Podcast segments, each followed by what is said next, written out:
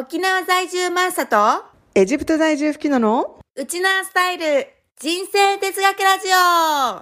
ジオ。このラジオでは海外や沖縄生活での日常生活で起こったサプライズを全世界ウチナーンチの共通ソウルマクドゥシテレバナンクルナイサーを胸に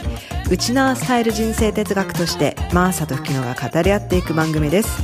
私たち2人の超主観的なウチナースタイル哲学ですが、聞いてくださった皆さんの生活のちょっとした知恵となり、少しでも楽しい毎日を送っていただけるようになれば幸いです。皆さんこんばんは、こんにちは、おはようございます。マーサとフキノのウチナースタイル人生哲学ラジオ、今週もやってまいりました。はい、12月ね、入りましてね、順調にね復帰して右翼曲折ありながらね、また休んでとかありますが、今ね順調にレコーディングができております。はい。なんかさ、12月の今日18日、そうね、収録している今日は、あと2週間もしたらさ、クリスマスって先週は言ってたけども、あと2週間したら今年が終わるねっていう話でさ。私たちこのラジオをスタートさせて、3回目がですよ実は、すごいねこんなにさ続くと思った。3年ってあっという間だね。あっという間よ。あっという間じゃない？びっくりじゃない？びっくりするよねえ、びっくりするよ。あっという間だね。なんか毎週やってたけど、そんな3年も過ぎたかって感じだね。追われすぎてるのか、年がね、年取ると年経つのが早いっていうかね、いうのやつなのか。私がこれ始めた時は36だったのか。そう、なんか若い気がするね。若い気がするよね本当に。そうですか。そうそうですかって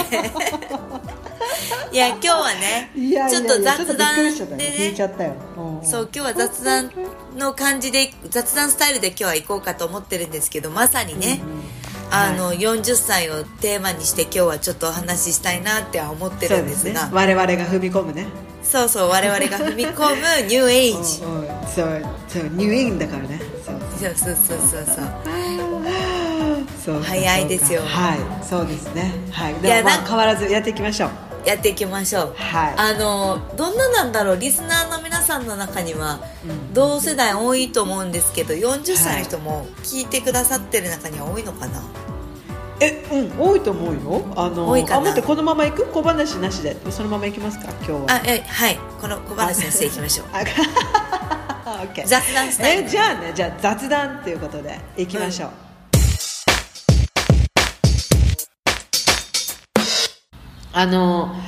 私の一応このポッドキャストのアナリティクスで見ると、分析でね、見るとやっぱり35から40のゾーンが一番多いですよ、女性ね、聞いてくださってるリスナーの皆さん。じゃあまさに世代だ、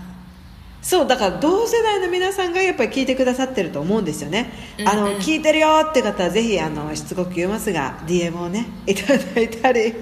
メッセージいただいたら嬉しいです。いいね、なんか嬉しいですね、だから共感していただけることはいっぱいあると思うんですよね。子育てとかね、なんか女性のこうキャリアステップとかさ、あとは旦那の愚痴とかさいや、これ今3年目ですけど、じゃあ、マーサがね来年40になるので、今年40になっちゃった。あ、そうかなったんだ。もうなったの。ということはよ、もう来年のポッドキャストのアナリティクスは今度は40から45ゾーンの、そうなんですそういうことなんですよ。なるかもしれません。これさ口にするとびっくりするね。びっくりするのよ本当にびっくりするのよ。年を口にするとびっくりするね。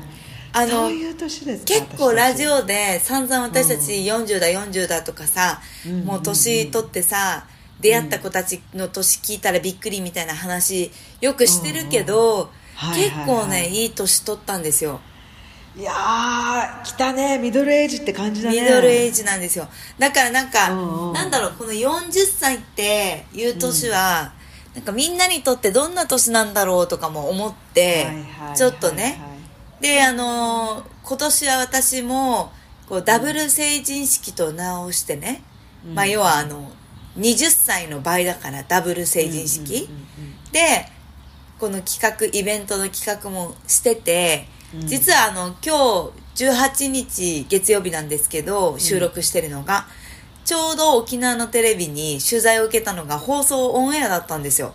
このダブル成人式の？そうそうそうそうそう。あ、そう、すごい。テレビまでも取材されたんだ。そう、テレビの、うんうん、要はアナウンサーのはいはいはい、そうそうそう、うんうんうん、ここにも同級生が、ね、そうそうそうそう、うんうんうん、同級生がいて、うんうん、せっかくだったら取材で取り上げようかと思ってっていうことで連絡もらって、うんうん、で結構ね7分ぐらいね尺使ってくれて、ね、そう、うん、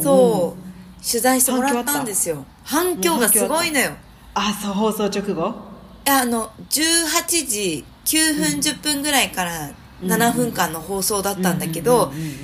今収録始めてまだ1時間ちょいしか経ってないんですが、うんうん、そのテレビの放送終わってねそ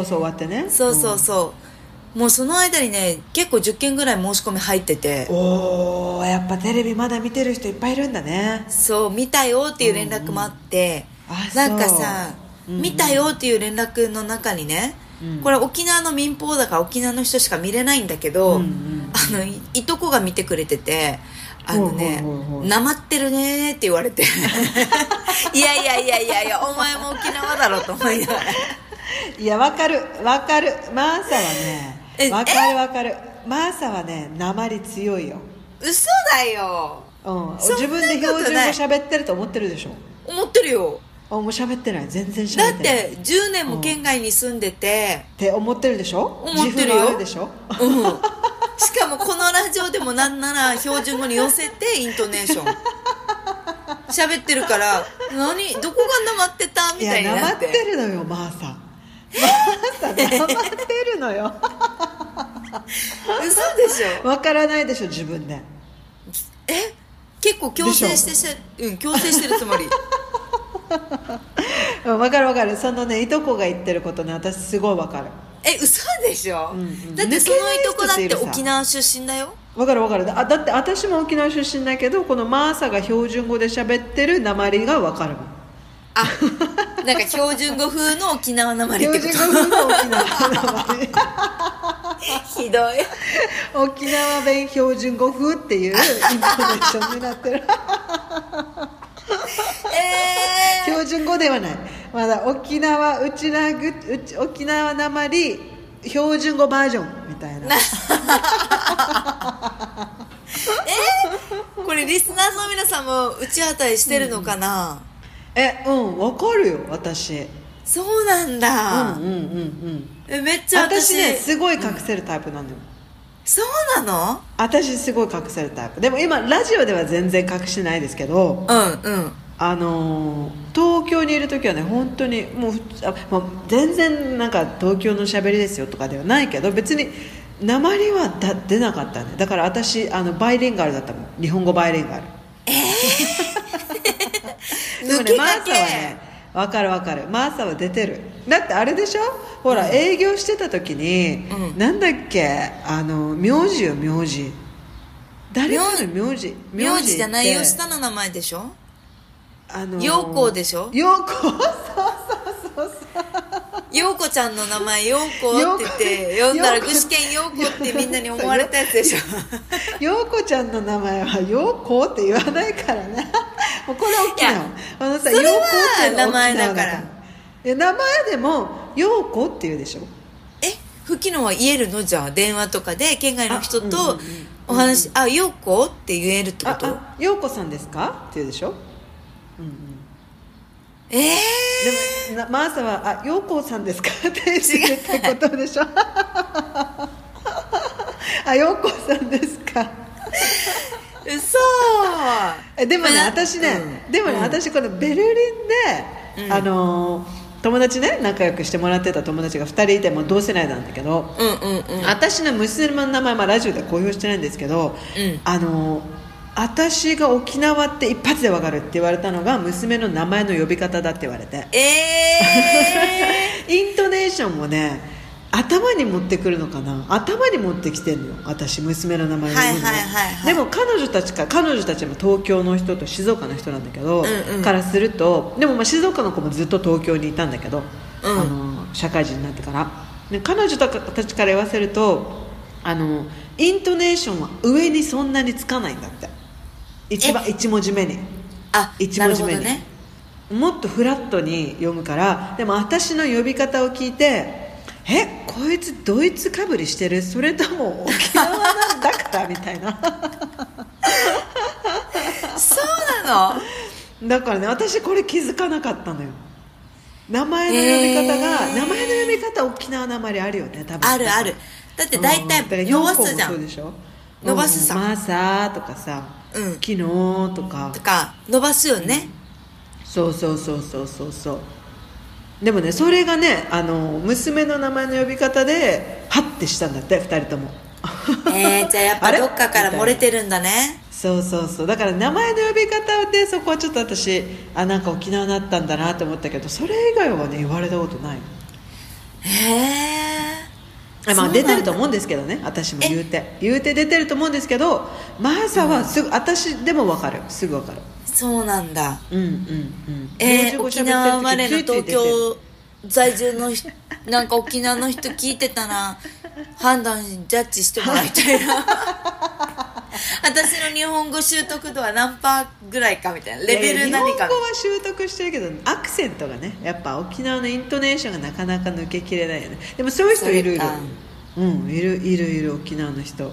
うん、めっちゃ喋れてると思う。可愛いなって思うよ、うん、いや自分で自覚してるんだったら可愛いなと思えるよ恥ずかしいでしょ私の場合今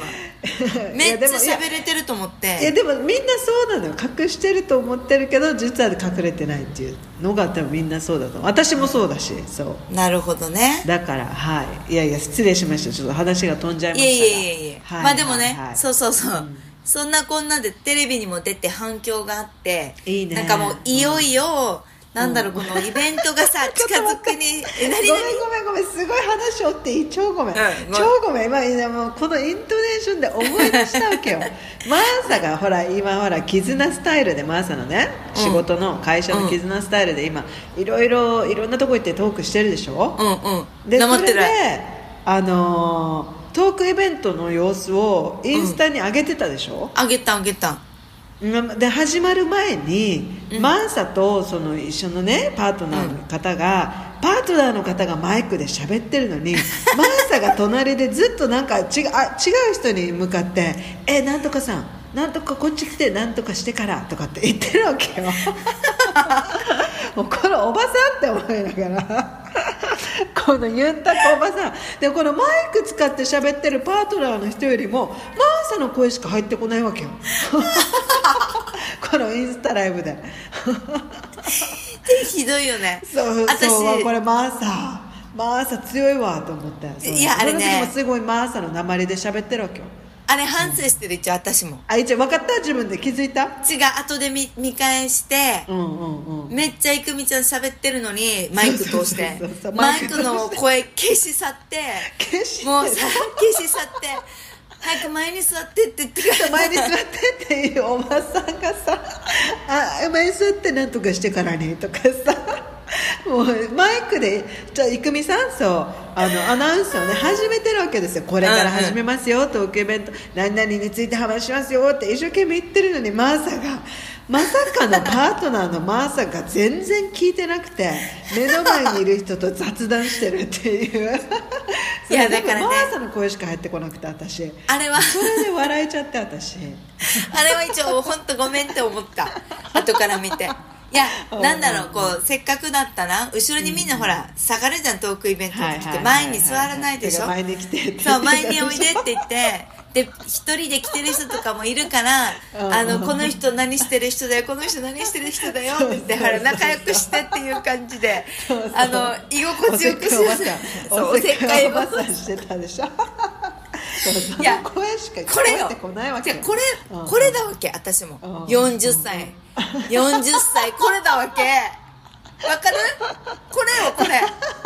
れやめたいおばさんになってきたなって思う瞬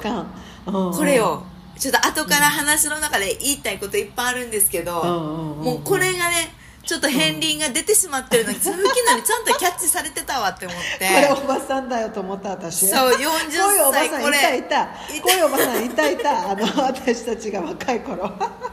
たもっと着なさい、ね、ここうりこっち着なさいとかってもう始まってるのね、恥かさしないでいいよとかって言ってからさそうそう着なさい大丈夫よとかっていうさあれあれこういうおばさんいたよいたよねあれに自分がなってるわけよなんでもうよあれなんでなるのなんで私も聞きたいなんでもうさ、ひどいって自分でも思ったのよちゃんと後で見てなんかちゃんと聞いてからしっかりさ自分が喋る番なんだから、相方が喋ってるんだからそうそうなんかね応援エールを送った眼差しを送るとかさそうそうそう静かに聞くとかさ、そういうのもあるだろうにさインスタライブも始まってるね始まってるかねみたいになっててさつながってるかねみたいなあれはおばちゃんだおばタリアンでしたあれはもう反省マジで怖いその謎を今日は解明したいわけですよ、40歳って何年ってなんでおばさんになるのかってことそうそうでもさこれ難しくないだってさ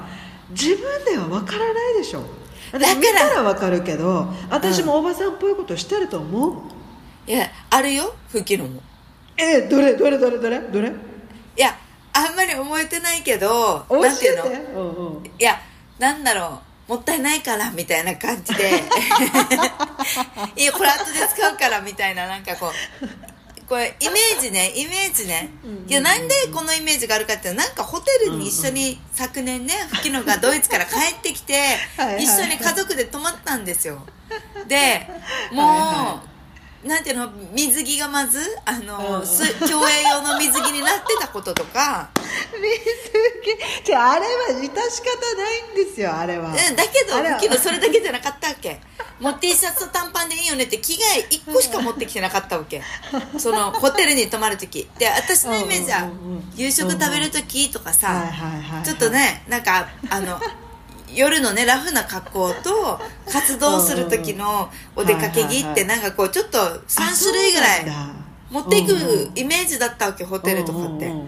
でも全部一着でやり過ごしてからなんなら B さんの勢いで来てたわけ裸足そうですそうですもうさ着替えるの大変なのにみたいな感じだったわけそう B さんも壊れてたしでなんか多分子供が生まれるとほら何かにつけお手拭きだの、なんかこう使う袋だの荷物がねそう荷物がねあるじゃん、だから、レストランとかでもらうおしぼりとか、なんかちょっとビニール袋コンビニの使ったビニール袋とかもやたらゴミもずっと持つんですよお母さんってまたなんかゴミ入れるからみたいな後で使うからって言ってそういうのとかも今までやったことないこれはでも私ねこれはねマティアスの影響だと思うよそうなの？だってみんなやっぱりドイツ海外の人たちってそんな感じだもんじゃあ覆そうだって T シャツとかもさT シャツとか別に1枚でいいでしょみたいなじゃあ覆そうおばさんっていうイメージを、これはヨーロッパナイズですってウエストナイズドされてるやつでおばさんナイズじゃないってことをちゃんと解明しようでもそうかもよそうかもさマサがやってたこの着なさいとかっていうのも、チットチャットっていうんだけどさ英語ね、やってるもんみんなでしょやってるよなんか、必ずしもこうでなければいけないみたいなのがないさあんまりそうだねそうかもよおばさんってそういうのがないから強いわけじゃん人の話聞かないとかさ大事な話してるのに隣のおばさんと喋ってしかも隣のおばさんと喋ってる内容も大した内容じゃないとかさそう自分を軸に回ってるってワールドクラスかもよやばい今日の雑談そういう人いっぱいいるもんいるでしょ別にさ電車の中でも老若男女問わずめっちゃ喋ってるからねだからこういうのがさ日本でやるとさ、おばさんって言われるわけよ、あ、そうですね。周り気にしてみたいな。おばさんは日本では馴染めない馴染めないんですよ。でも海外に行けばもしかしたらちゃんと自分を持っているナチュラルなスタイルのいいということはに置き換えられるかもしれない。自分を持っている自分を持ってて誰にも乱されない。周りが見えてないんですよ。自分しか見えてない。見えてないしかも自分のリズム。そうそうそうそうそうそう。自分のリズムよ。そうよ。世の中の問題を問題じゃないみたいな、自分が問題じゃなかったなみたいなさ。そういうスタイルかもしれない。あ、もうどんどん自己中心的にね、そうなっていくのかもしれないね。そう。でもそれはあるね。私もさ、もう周りの目をね、あんまり気にしなくなったよ。うん。ただね、20代の時とかはやっぱ東京にいて、東京という世界がもう周りの目を気にせざるを得ない、もうなんていうの、雰囲気を出してる、出してた、うんうん、あれだから飲まれてた、飲まれてたのよ、うん、私は東京のこの、うん、キラキラしたイメージに、うん、でもね、やっぱね、そうじゃないぞって思うんだよね。だからおばさんになってきたのかな、なんかおばさんっていうかっていう、なんか自分の中でね、うんうんうん、言い聞かせてはいるんだけど、いや結構ほら、まあ、ちょっとさ40歳になって、うんうん、やっぱり20代の時とは違っていろんな経験とか自分の失敗とかね、いろんな過去の積み上げから、自分は今やっぱりこのスタンスがいいとかって結論づくようなこととかいっぱいあるじゃん、価値観で。はい、分かった、はい、うん、で、うん、確かに私の中でこの40歳ね、ただ年齢が倍にな20歳から倍になっただけじゃなくって、うん、もちろん体の衰え、うん、もうめちゃくちゃ感じてるしそういう節々に出るオバタリアン行動も、もちろんあるんですけど、うんうん、今日はなんかこの、なんだろう、ただ年齢を年取った体の劣化、そして自分の行動指針が自分中心なのかな、っていうオバタリアン行動みたいなのを払拭していきたいわけ。40歳から先の人生生きていくときに。私さっき分かったって言ったのは、うん、多分ね、本当に大事なものが見えてるんだと思う。そうそうそう。40とかこの年になると。そう。だからこのスリッパがねちょっと壊れてようが履ければいいじゃないとかさ。そうそうそう。マーサもほらイベントではちゃんと話すところではきちんと話してたじゃない話すべきところでは聞くべきところではきちんと聞いてたじゃない。だから本当に大事、ここぞっていうところに全集中してるんだね、きっと。いやー、あれはちょっとわからないんだけどごめん。いや、なんかさ、私たちが話することももちろん大事なんだけど、うんうん、私の中であの時聞いてくれる人たちが聞きやすい体制を作るっていう、こう空気感を作るっていうのも結構大事だなって思ってて、それはなんか私が今までいろんなところで話するときにさ、お膳立てされてみんな聞きますよって言っても面白くないって思う人も大半いるわけよ。はいはいはい、いくらどんな人が話そうったって、だから全部の注目とか全部がみんな好意的に聞くわけではないんだけれども、そういうのも分かった上で、逆に聞いてくれそうな、なんて言うんだろう、聞きたいと思ってくれてる人たちにはコンフォータブルなさ、空間を作ってあげたいという、なんかそっちの方がさ出しゃばっちゃったんだよね。いやいや、でもそれがほら大事にしたいことじゃん。そうちゃんと大事にしたいことのために行動してるってことでしょ。そうだから自分の話はどうでもいいよみたいになっちゃったわけよ。これをね、おばさんじゃないじゃんな、これは旗から見たらおばさんっぽく見える、おばさんに見えるわけよ。どうやったらおばさんっぽく見えないのかな。それよ、それこれよ、しゃべり方。じゃあ待って、いっぱいあるわけ、今日このおばさん要素と言われている、私の中で最近感じていることがいっぱいあって、これを私は40歳から先の人生生きていく上で、おばさんという言葉一括りにされない、されたくないし、したくないわけ、自分も。はいはいはい。それをね、変えるためのポジティブ転換っていうか、シンキングのちょっとアンサーで、なんか雑談なのでアンサーまではいかなくてもいいから、なんか答えをね、今日はこの雑談トークで見出したいなと思ってるわけですよ。で、はいはいはい、いっぱいあるのまだね、うんうんうん、まず、うんうん、このダブル成人式でいっぱい集まるじゃん。で私最近さ、うん、そういう新聞とかテレビとかもありがたいことにこのクラファンだったり、うんうん、ダブル成人式で取り上げてもらうから、うん、写真とか動画とかが世に出るわけよ。はいはいはいはい。そのたんびに思うのが、うん、なんでこんなにフェイスラインがぼやけてるんだと。そう。わかる。わかる。もうショックでしかないわけ。わかる。体重とか筋トレとかやって落としてるはずなのに、なぜにこんなにたるんでる。そう、パンパンとかじゃないわけよ。たるんでるわけ。ぼやけてるわけ。これがもう毎日さ奮闘してるじゃん、うん、お母さんと家事と仕事、うんうんうん、もう自分の顔とか見てる暇ないわけですよ。そうそう。そしたらさ、うん、いつの間にかこんなにまでも人越しの画面で見たら、うん、なんていうの、わかる。ショックだね。やばいんだ、ショック受けてて、ね、うんうん、なんかもっとさうん、はつらつと気持ちは行きたいと思ってるのに、うんうんうんうん、顔がこれじゃちょっとそう見えないよと思って、はいはいはい、すごいねこの劣化、うんうん、あと、うんうん、なんだろう、お酒を飲んだ次の日の回復の遅さとかさ、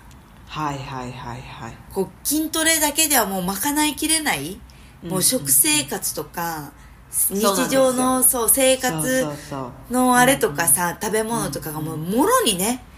体の外に全部吸収しては出ていくっていう、ね、うん、わかるわかる。うん、年ってこういうことかと、もう逆らえないね、当てがえないものですよ。そう、当てがえないものなんですよ、うんうん、これをさ、どう慈しめるかっていうところまでまだいけないわけよ。なんかわかるわかる。私たち微妙だよね。微妙な年なのよ。まだ若くもないし、そう、まだ年でもない、ね、年にもないわけよ、うんうん、40歳、そういうことなんですよ。そうなんですよ。だから、うん、まだちょっと頑張って取り戻したい。せめて20とは言わない、30歳の30代の頃みたいに、わかるわかる、5歳前の自分を取り戻したいみたいになっちゃってさ、なんかすぐエステ予約したよね、テレビ見た。いやでもねあれだよ、顔はマッサージでね、本当変わるんだよね、セルフマッサージで。私ねすぐ変わったって言われたもん。あ、そう、うんうん、やっぱ私もむくんでてたるんでたんだけど、マッサージしてねシュッとしたの。本当？ 2 週間で間に合う、うんうん、間に合う。ちょっと今日から、うんうん、昨日ぐらいからさ、うんうん、もうすごい気になってきて、あと顔筋トレ、顔筋トレね、顔筋のトレ、顔ヨガね。そう、うん、そしたらもうすっごいこのフェイスラインの下、うんうん、筋肉痛だわけよ今日。顎の下って筋肉痛するんだと。めっちゃ的確に動いてる。私なったことないよ、それすごいね、うん、すっごい筋肉痛してて、ほっぺたとかじゃないの、筋肉痛って。筋肉あるの、ほっぺたも筋肉痛するんだけど、うんうん、すっごいこの首のなんていうの、ここの水顎のために違えてんじゃないの、うんうん、そうなんかな。だからなんかすごい、うんうん、もういろいろねちゃんとやらないとこう自分が自分に納得できないみたいな状態になってて。わかるわかるわかる、うんうん、だからちょっと思う。自分でさ、そうおばちゃんって呼ぶ、他の子供の前で、うん、あ言うかな。あ、そう、私それでまだ受け入れられてないんだよね。言ってたねこれね。私の姪っ子甥っ子もね、ねえねえって呼ぶから。そうだったね。そう言ってたでしょ。そうだったね、うん、私のことおばちゃんって呼ばないの、うん、もしかしたら私ずっとおばさんを受け入れるつもりで言わせてたんだけど、うんうん、大事かもしれないよそれ。自分言葉をさ、おばさんって言われる言葉を浴びると自分でおばさんになってくじゃん。そうそうそう、そうなんですよ。だけど、うん、浴びる言葉がねえねえだったら、うんうん、ねえねえになっておばさんじゃないって思うのよ。ねえねえになっていくよね。ねえね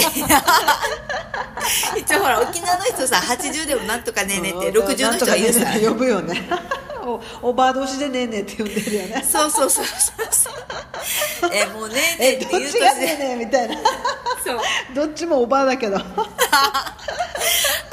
のマインド大事かもしれない。うん、そうそうそう、あとさ、若くいるね。そう、あとね、なんか最近ちょっと友達にね、フリーの男性がいると、で、はいはいはいはい、今度紹介するよって言われたわけよ。マイケル、ケビンとなる日本人をね、で顔も見て、そう、うんうん、どんな人かとかも聞いて、うんうん、あ、いい素敵だなみたいななったわけ。思った、うんうん、で会うの楽しみだなってなったんだけど、うんうん、その日本人ケビンはさ、和製ケビンと呼ぼう、和製ケビンはさ、うんうんうんうん、私よりも年が多分3つか4つぐらい若いんだって。いいじゃんいいじゃん、別に独身でね、それぐらいもこの年じゃそれぐらいは変わんない。年齢だけ聞けばいいのよ、年齢だけ。でも、うん、彼が前に付き合ってた彼女は、うんうん、ハワイアンジャパニーズガールで、はいはいはい、20代だったと。年上大丈夫だろでもそれほら思ったでしょ。その友達大丈夫、ちゃんと彼のなんていうの、的を得てる、ちゃんと。私もそう言ったわけ、同じように、うんうんいや大丈夫と。彼はね、うん、そのお互いに高め合うような関係性、ハートハートって言われて、はいはいはいはい、だなんで前のことを自分たちも友達としてね、うん、私の友達が付き合ってんのかなってすごい思ってたんだっていやそう思うかもしれんけどよって見た目みたいな、そうそうそう、エイジダブルエイジってなるじゃんもうさ、それ聞いた瞬間から落ち込んでやったし。幅広いな。でもその子まだ生きてるわけ？生きてるんだけど。あ、そう。そう生きてるんだけど。なんかもう沖縄の人？うん、県外の方なんだけど、沖縄にね在住してるってことで、いや、うんうん、どうにかなるかわからんよ。わからないけど、もうこの時点で私負けてる気分になっちゃって。わかる。このマインド、この負け犬マインド。変えたいわけ、うん、なのに、うん、40という年とかこの私の劣化とかがもうさ、ずるずると足を引っ張り下ろすわけよ。わかる。でもこれ、うん、すごいさっき言ったねえねえの話じゃないけど、うんうん、心がねやっぱり私は可愛いとか、私はイケてる、私は、うん、なんだろう、自信があるとか、なんだろう、自分に満足してるという、うん、もう状態にやっぱ上げないことには、うん、土俵に上がれないんだよね、その恋愛の。でもさって思ってたところでテレビ見たらちょっと自分と違うってなるでしょだからそこが難しいよね。思ってる自分と違うんだもん。そうそうなの。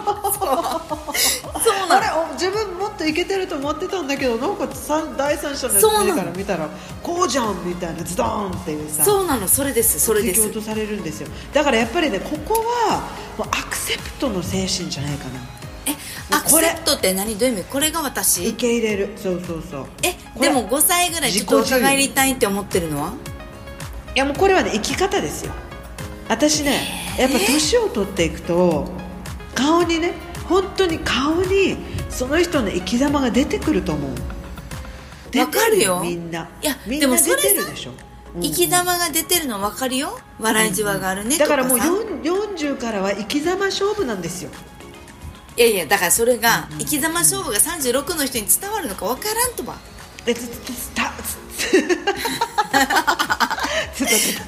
今ね、伝わるよって言いたかったんだけど、すぐね1秒でちょっと改めた。いや36で分かる子もいれば分からない子もいるでしょ。そう、分かる子もいれば分からない子もいるかもなって今思った。だって、うんうん、分かる人は多分自分がそういう経験をしてる時に共感できるかもしれないけれども、てかやっぱり分かる人はそういう人としての部分に触れて共鳴するからね。そう、外見よりも。そうだから分からなかったらまだそこでコアなところで触れて共鳴するというよりかは、やっぱりまだちょっとね、はい、外見だとか、はい、あると思いますよ、はい、じゃあそのね、生き様に惚れるってなって、いい感じになるのってさ、カップルとしてよ、いつの年がベストなんだろうって、私のイメージの中では50オーバーだわけ、その付き合い方。いやそんなことないでしょ。そんなことないですよ。だってやっぱりまだこの30から40でこの微妙なね、年いってんのかいってないのか分かんない、この変なミドルエイジはさ、若い人、綺麗な人は綺麗だったり、下に行こうと思えば行けたりするわけじゃん、まだ。いや、その外見が保てる人はだから選ぶ範囲が広いわけよ。綺麗で生き様もかっこいい人を選ぶじゃん。選ぶ、出るじゃん、まだ選択肢があるってことなんだから今思ったのがマヤさんのこの50オーバーっていうのは諦めの領域諦めてるでしょ、全てをもう全て受け入れて、もう叶わないっていう現実を受け入れてるわけでしょ。そうでもその時はもう残る原石は心だけってなるわけさだから生き様が残る原石は心だけ勝負それさ、いい言葉だね。だってもう50だったらさ、どんなやつだって年取ってるのが分かるわけよ。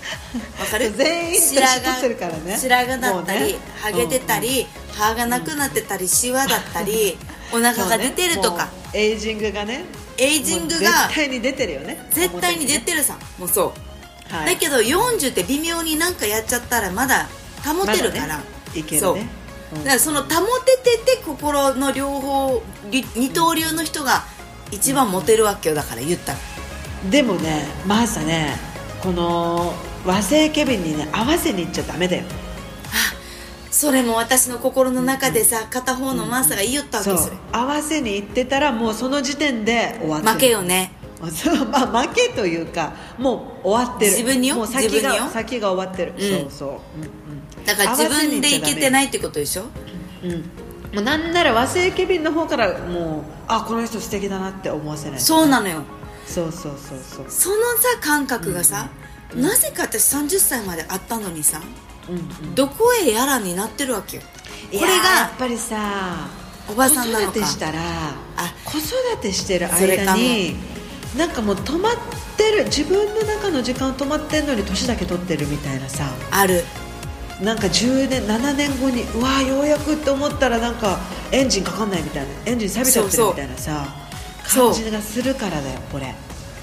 ぱ劣等感あるもん。私もあるよね。キラキラしてる人たち見て、私はなんか片や子育てで一生懸命でなんか全然自分のことに手が回らないみたいな、そういうのあると思う。それよ、それだからなんかこう、どうしたらいいもんかって悩みなわけよ。別に和製ケビンだけに限らずよ、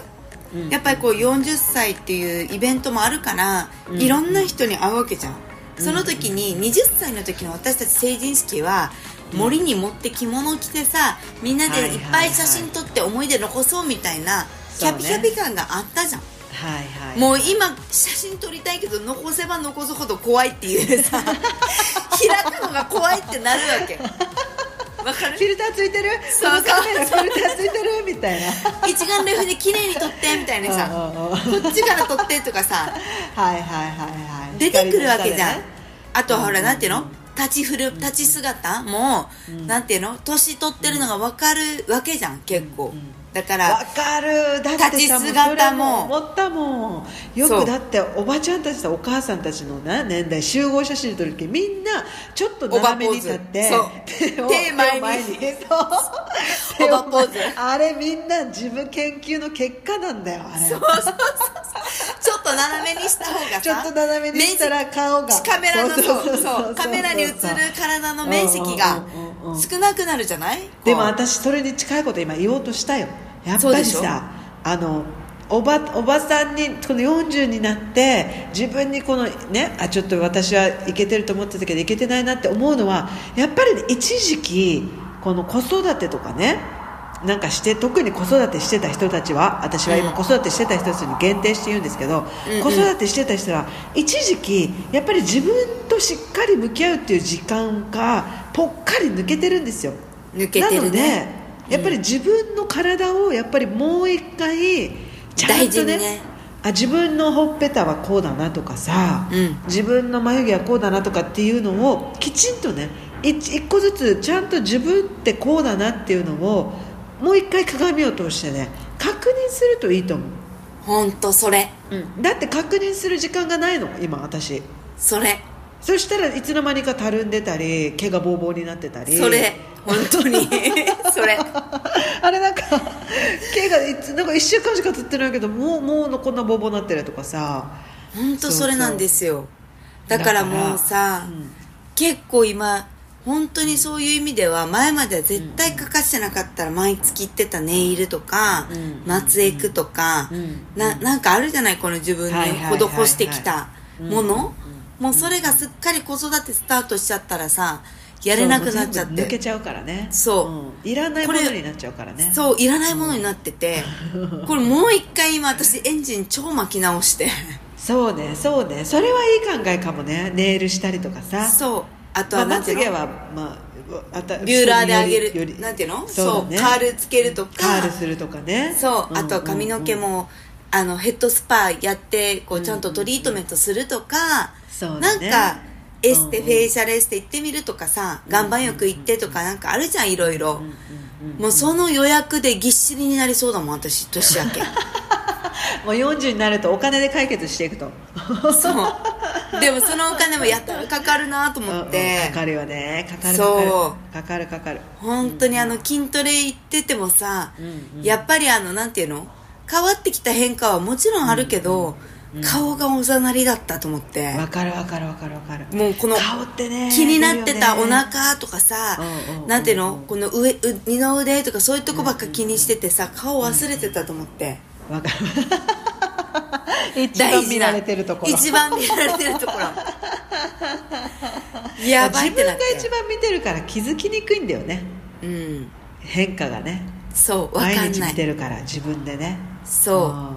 う、分かる。もうこの前もトークイベントのこのイベントにうちの親もね、うん、みんな子供連れて見に来てくれてたわけよ、うんうん、そしたらさ、出演してるというか、まあ、出展している人たち、うんうん、みんな私と、ね、年齢層近い人もいっぱいいたんだけど、うんうん、なんか若さが保てられてたわけよ、うん、みんなね、はいはいはいはい、うん、でもう母親に開口一番、あんたの顔よって言われて、こんなに疲れてみたいな。あ、そうそう、うんうん、人前、イベントだから人前に立ってるから、うんうん、結構自分でも笑ってたりとか、うんうんうん、こうなんていうの、何もさ、そんな人に見られてないような時の顔してるはずではないわけよ。あ、でもこれはさ、お母さんの愛情フィルターじゃない？いやいや、そうなんだよ。だからお母さんだから分かる、マーサの本当のね、もうそんなに疲れてる顔、うんうん、そう。でも確かに疲れてる顔してるよねって思って、うんうん、なんか栄養ドリンク飲んでその日挑んでたから、あ、はいはい、疲れてたのよ。そうそうそう、前の日も遅くまで出てて、仕事してて、で帰ってきて次の日も朝からまた準備してとかやってたから、搬入させてとかさ、やっぱ出てたんだなと思って。ちょっとね、ちょっとこの年末年明けは、うんうんうん、ちょっと自分の体にも向き合おうっていうことと、うんうん、もうあとさっき言ったあれね、うん、お渡り屋モードみたいなさ、なんていうの、はいはいはい、あれをちょっとワードを変えたい。私は定義を変えたい。あ、じゃあワールドクラスになったって思えばいいんじゃない？そうそうそうあ、私はワールドクラスになってるんだって。このワールドクラスはさ、じゃあどういうことって話になった時に、うんうん、何って言いたいわけよ。ワールドクラスっていうのは原石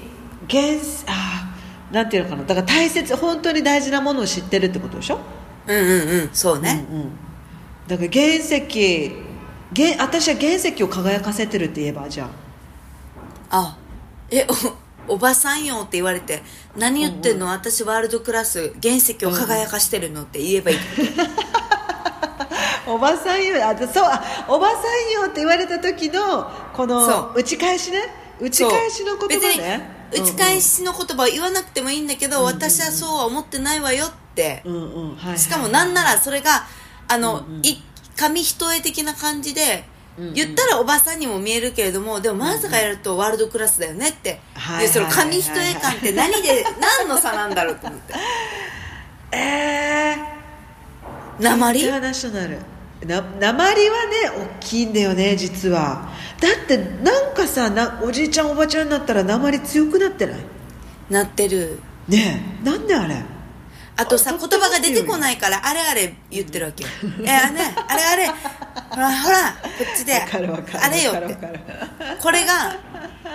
ボケてるのがあれはね、おばさんだね。あれはもうおばさんだ、ね、物忘れかあれはおばさんこれはね、おばさんだな。喋り方はあるよね、うん、喋り方でさ、やっぱエレガントに喋ったらエレガントに見えるしさ、私たちこのラジオでどちらかでもガハガハ系で喋ってるじゃない、うんうん、だからやっぱりどうしてもおばさんっぽく聞こえちゃうのかもね。え、ふきのこれさ、リスナーの皆さん楽しみかどうか分かんないけれども、うんうん、次は私たちエレガントな話し口調でやってみるっていうトライ一回ファビュラスなね、うん、ファビュラスな姉妹っていうことで、そうそうそう、いいよ、やって多分10分持たないと思う笑い方もガハガハだもんね。この笑い方がね、どうやって笑うんだろうね。うふふとか言うのかな。どうやって笑うんだろうね。デヴィ夫人ってどうやって、デヴィ夫人もでも笑い方すごいゴージャスよ、豪快よ。ああははって笑うじゃない、あの人、うんうん、ゴージャスよあの人。でもだからデヴィ夫人はデヴィ夫人はだからさっき言った50オーバーのもう原石だから別に原石が光ってる、あの人が30歳は求めてないさ、若返っても若々しく生きてるっていうことでもう OK なのよ、あの年までいくと。あ、なるほどね。私たちは年も取ってないから若いけど、うんうん、若さはもうなくしつつあるわけよ、劣化若さは若くはないよ、若くはない、うんうん、でも心の中にねダイヤモンドがあるでしょ、心の原石を。でもこのダイヤモンドさ、なんていうの、うん、何もさ天真爛漫でとかキラキラでとかではなくて、うんうん、私の中ではなんだろう、こうゆっくり包み込むようなおおらかな感じのね、雰囲気とかオーラとか、うんうんうん、相手の話をもう聞けるとか、うん、ちょっとした気遣いがこうみんなは気づいてなくてもしてあげれるような心遣いとかさ、なんか、うんうん、そういうイメージなわけよ、この年の子で出てくる原石感。でもそれの やり方がさ、やっぱり、ね、マーサの場合、エレガントの人の場合ってやっぱ違うんだよね。やってることは一緒なんだけどね。そうだね、うん、私たちの場合もおばさん寄りになっちゃうからそうだね悲しいかな、うん、確かにエレガントだったら郁美ちゃん喋ってる時には、うん、前来てて喋らんねとか、いや、ちょっと小声でちょっとこっち来て、皆さんその方がみんな聞きやすいのでちょっとこっち来てとかってさ、そういう感じかもね、うんうん、もっとグイグイじゃなくてさ。そうだね、うん、そうだね。でもそれはねやっぱパーソナリティだからね、あるよね、あるよね、うん、確かに。もうマーサの場合はさ、もうギャップで勝負した方がいいんじゃない？いや、だから結局私は小池栄子的な感じでしょ、うんうん、失礼な、水木有沙とか失礼だねいやいや、これ吹野が前に私が水木有沙は言いました、水木有沙は言いました、そうそう、吉高由里子系を目指したいって言ったらないっていう断固否定のやつでしょ。そうそうそうそう、そっち系でいいと思いますよ、うん。でもそういう人がたまにふっと見せる真剣な表情とかにグッとくるわけですよ。そうだよね、そうそう。なのでね、マーサはギャップですよ、ギャップ。そうですね、うん、はい。やっぱそうするとやっぱ年下なんかね、年上だよね、うん、いや年はねやっぱあくまでただの数字ね、ただの数字ですから、分かる人には分かる、うん、まあ出会うタイミングをちょっと楽しみに、私の中でのワールドナイズ、ワールドナイズ、ワールドナイズ、ワールドクラス、ワールドクラス、うん、もうこの時点でひどいワールドクラスなちょっと感じで、うんうん、ちょっとでもゆっくり喋ってみたりとか、ゆっくり喋るのはいいかもね。ワールドクラスレディーよって言えばいいんじゃない？うんうん、おばさんじゃなくて、ね、ワールドクラスレディー、そうこんなん言ったら余計にハーティーってみんなに言われそう、余計におばさん、あいつなんか言ってるよってギャグ私ワールドクラスレディーだからって言って、うん、まあでもそれもチャーミングに移ればいいね、うんうん、そうそうそう、チャーミングですよ、チャーミングそうですね。だっておばさんたちなんだかんだ言って楽しそうさ、笑ってて、一応ね、だからハッピーバイブス出てますよ。そういうのが好きっていう人もいるからね、ちゃんとね、うん、そうそう、お茶目で可愛いのよ、うん、ね、そうで可愛いよね。あれよ、おばさんっていうか私の中のこうはなりたくないなっていうおばさんは、人の話を聞かないおばさん。みんな聞いてないんじゃない？自分のことばっかり喋るだけ。ああ、うんうん。だから本当に自分しか見えてないのね。だから人の話を聞くっていうのはいいなと思う。いくつになっても気をつけたいなと思います。うんうんうん、はい。おばちゃんってなんか好きなことばっかりバーって喋ってるイメージが。そうだね、そうだね。そうそうそうそう。あと私は自分の失敗をえへって笑えるおばあさんにはなりたいかな、ずっと。そうだね。失礼ってね。うん、そうそう、てへぺろじゃないけど。そうそうそうそう。やっちゃったっていう感じで笑って、はいはい、ごまかすでもいいかな。可愛い。うんうんうん。いるさ、たまに。いるいるいるいる。うんうん、かわいいよね、愛せるよね、かわいい、うんうんうん、はい、かわいい、はい、なのでね、まあ、私も来年ねそちらに行きますが、うん、もうすぐね、すぐに行くんでもうすぐですよ、心しておきたいと思います。そう、はい、心して行ってください、うんうん、はい、ま、でもじゃあなんか今日、うん、いい感じでもしかしたらうんうん、雑談ではあったけれども、はいはい、40歳という年を迎えて、うんうん、こうおばさん化してるではなく、うんうん、心のね原石を磨いてきたからこそ、うんうんうん、ワールドクラスレディーになってるというアンサーで、そうそうそうそう、はい、そうですね。これ逆にね、もし男性のリスナーの皆さんがいたら、うんうん、教えてほしいよね。おじさんになったなと思う習慣あるのかな。おじさんってよく分かんないじゃん。分かるよ。あ、そう。おじさんは昔の話ばっかりするわけ昔俺すごかったんだぜとか。あ、そう。でも自分がおじさんになったなって思う瞬間もあるのかな、うん、男性の皆さんもあると思うよ。 そうか。あとは酔っ払うと同じ話3回するとかそれは私たちもするでしょそうする。で、私は酔っ払ったらおじさんって言われるダブルサイド、ダブルサイド、ダブルサイドひどい。しかもどっちも別にいい方じゃないっていうか、なんていうの、わかる？わかるわかるわかる。おばさんとおじさんなのみたいな右向いたらおじさん、左向いたらおばさん。そう、おばさんひどくない？どっちも嫌。そうそうそう。いやでも私結構多分ね、見た目のと中身のギャップがすごい大きいんだろうなとも思う見た目は全然おばさんっぽくないのに中身がおばさんってこと？うん、見た目はちょっときつそうに見えるのよ、顔的に。はいはいはい、黙ってたらね、黙ってたら、うんうんうん、怖そうとか話してたらね、そうそうそうそう、うんうんうん、だけど案外おじさんとおばさんっていうところのギャップいいギャップじゃん、いいギャップじゃん。いや、それがモテるギャップだったらなおいいんだけどさ親しみやすいギャップそうだから姉さん姉さんとかさ、はいはいはい、男の子だったら親しまれやすいでしょ。そうとか、うんうん、あとは上のおじさんたちからだったら妹分的に可愛がられたりとかあるよ。女性だったらまあ下の若い子たちがマサさんみたいな感じで来るけど、もう上のあと同級生はいじられキャラね、私の場合はいじられキャラ、私がいじってるみたいね。そうそうそうそう、なんだけど年上のお姉様方からね、なかなか私ね、そううまくいかないんですよ、相性が。あ、そうなの？うん、え、意外、知らなかった。結構気使うのよ、私は。あ、そう。一見だからなんかこう強そうに見えるから、ああ、生意気に見られちゃうってこと？そう、脅かす人に見えるみたいで何かを、その方々の何かを脅かしてるように何かを脅かしてるように見えるみたいで。あ、そう、へえ、意外、すごい。そうそう、スッて入ってくるよりかは様子を見られて、私から行かない限り、あ、そうなんだ、仲良くなることがない、うん、年上のお姉様方は、意外意外、でも仲良くなってしまえば、うんうん、そうそういじられキャラな私とかそういうのも見て、うんうん、応援してくれたりとかはもちろん年上のね、仲いい女性の方でもいるんだけど、うんうんうんうん、だからなんか自分が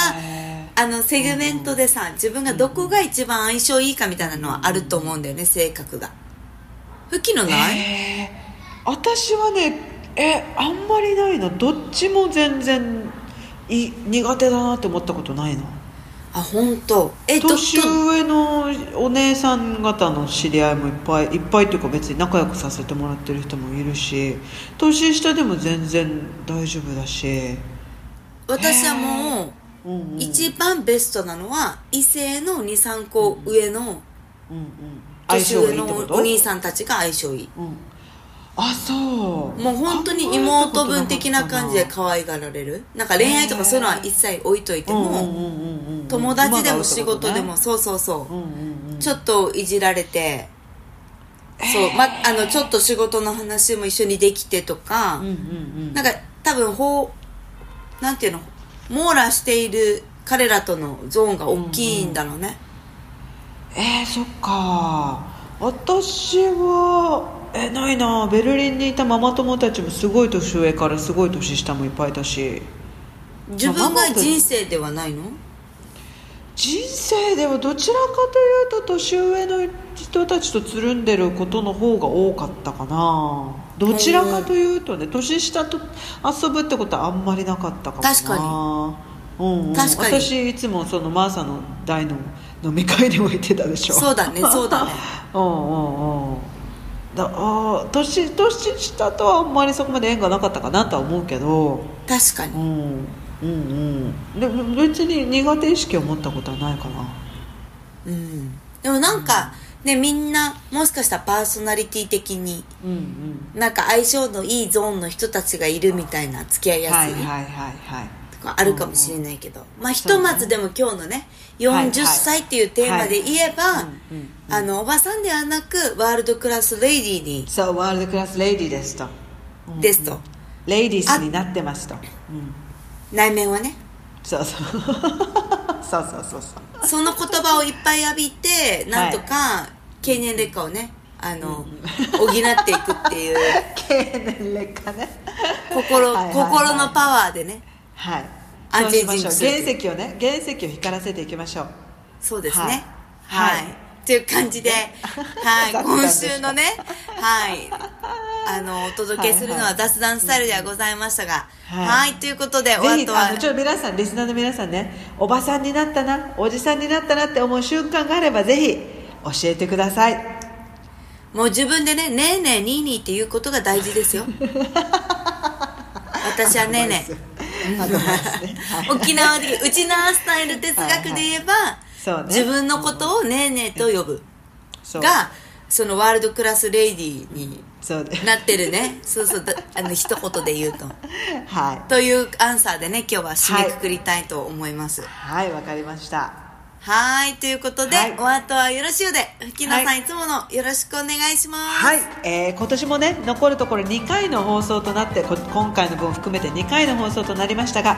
ちょっとね、25から全然レビューが伸びません。なので、ちょっと来年はね、ちょっとやり方をもうちょっと変えながら、はい、見ていきたいなと思うんですけれども、年内までね、ぜひぜひまだだよっていう方がいたら、レビューのボタンを押していただけると嬉しいです。よろしくお願いします。はい、ということで、今週もウチナーマインドで楽しく乗り切りましょう。マックとしてればナンクルナイさん。あなたもハッピー、私もハッピー。Have a nice weekend! バイバイ。マーサとフキノのウチナースタイル人生哲学にお付き合いいただきありがとうございました。番組へのご意見やご感想、皆さんの体験エピソードがありましたら、ぜひプロフィールにある E メールアドレスまで送っていただけると嬉しいです。2人のインスタではそれぞれの日常生活をアップしています。マーサのインスタはサマンサ野原 samantha.nohara、 私フキノのインスタはフキノス fukinos にて検索すると出てきますので、ぜひ遊びに来てもらえると嬉しいです。そして番組のインスタでは2人のウチナースタイル人生哲学をアーカイブしていますので、ウチナースタイル_哲学で検索していただき、こちらもぜひチェックいただけると嬉しいです。ではでは。